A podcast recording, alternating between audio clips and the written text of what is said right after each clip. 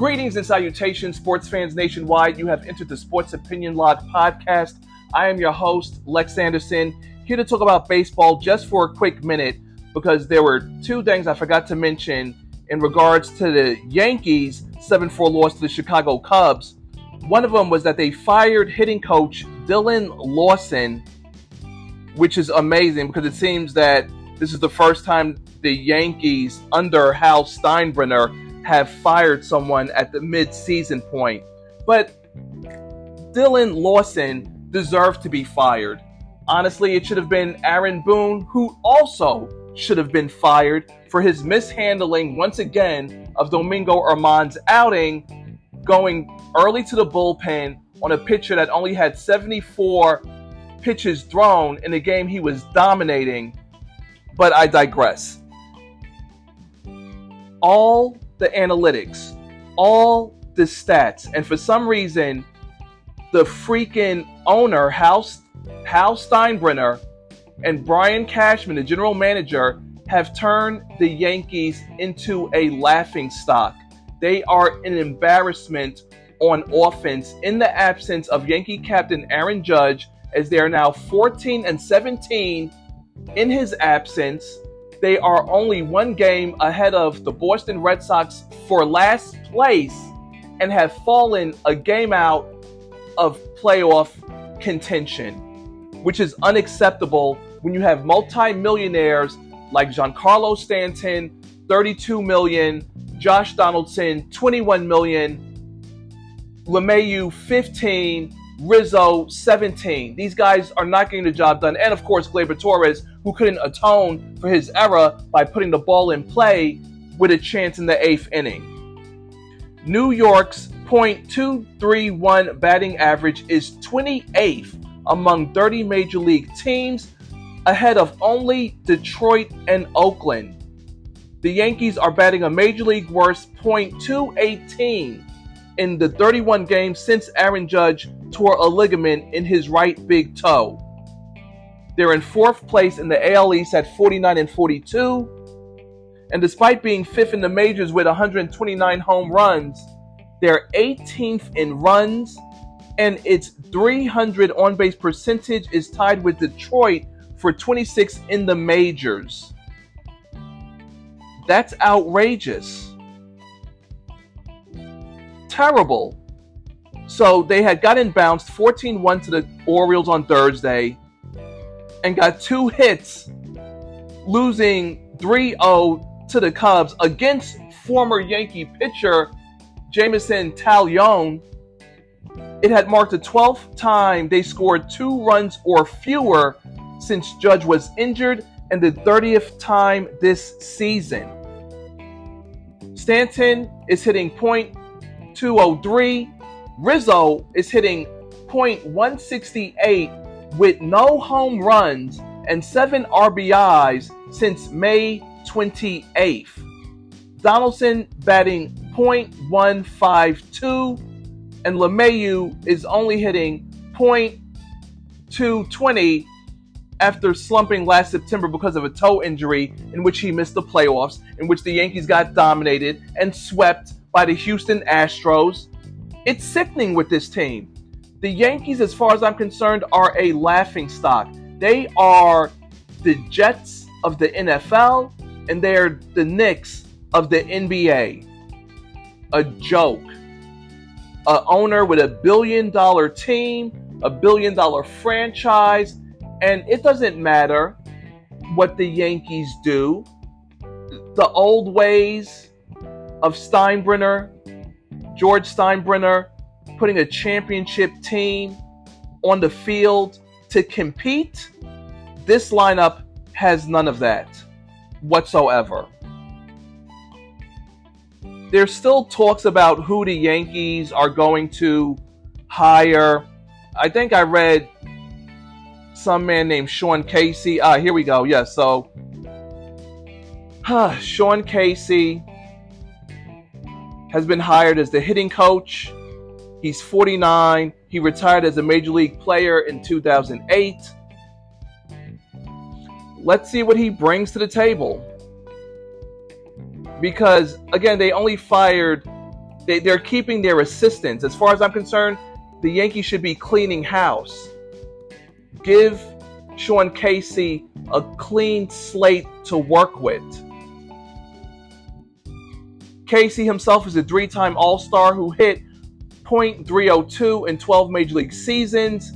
He was a teammate of Yankee manager Aaron Boone when they both played for the Reds from two, from 1998 to 2003. Okay, so, you know, it's clearly a who you know world, right?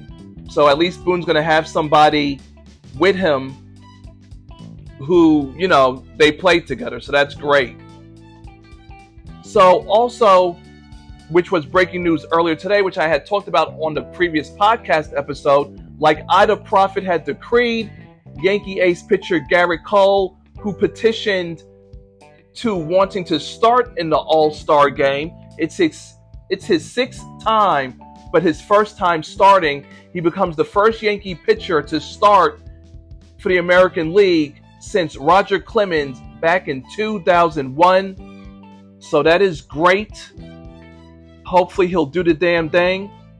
Uh, he will be going up against Arizona Diamondback starter Zach Gallen, who will also be starting which is very interesting. Six degrees of separation. Back when Clemens started in 2001, he faced off against Arizona Diamondbacks Randy Johnson.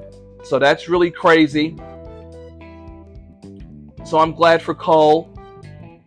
He better do the damn thing because, again, Shohei Ohtani had to give up his spot as a pitcher. So it only made sense that Gerrit Cole, who is undefeated 8 0 following a Yankee loss, gets to start. But we'll see. They have a dangerous lineup here for the NL.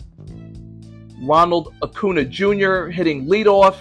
Then you have Freddie Freeman, Mookie Betts, and JD Martinez. As for Gallen, he gets to face off against Ohtani. no, excuse me. Sorry.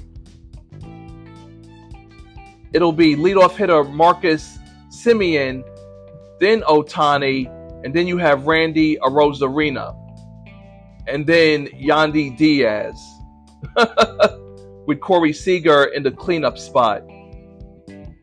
Yeah, that's going to be crazy. So let's see how it goes get it on and popping. We should see some good stuff. But I'm definitely happy for uh, Gerrit Cole that he gets to start.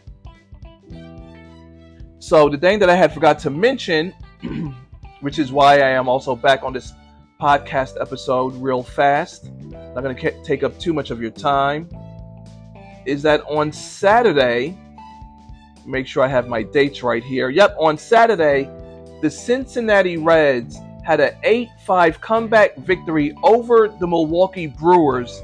But what made it exciting was that the most electrifying man in Major League Baseball and the fastest man in Major League Baseball, Elly De La Cruz, in one inning, stole second, third, and home in a two pitch span, leading the Reds to the 8 5 victory.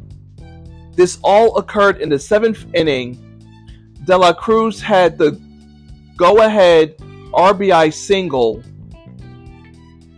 and amazingly steals second, third, and home within two pitches. I'm talking about same inning, same batter at the plate.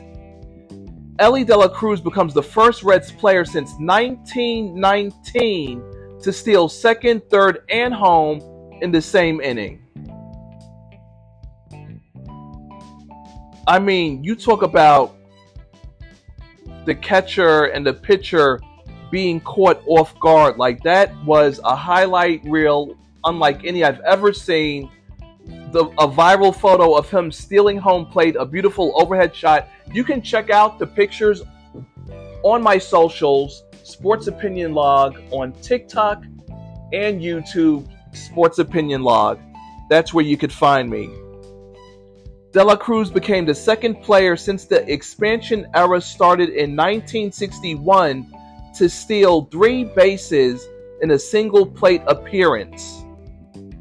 Minnesota's Rod Carew achieved it on May 18, 1969, with Harmon Killebrew at the plate in the third inning, with Detroit's Mickey Lolich on the mound and Bill Freehan behind the plate. The last player to steal all three bases in the same inning was Miami's Jon Berti in a 3 0 win at the New York Mets August 25th, 2020.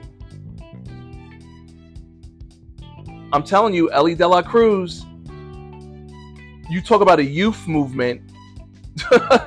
In one month, this young man has done it all.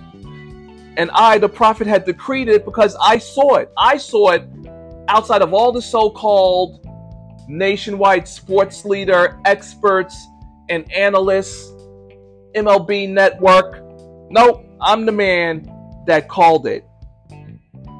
The Reds were 27 and 33 when he was called up from the minors on June 6. They've improved to 23 and 7 ever since.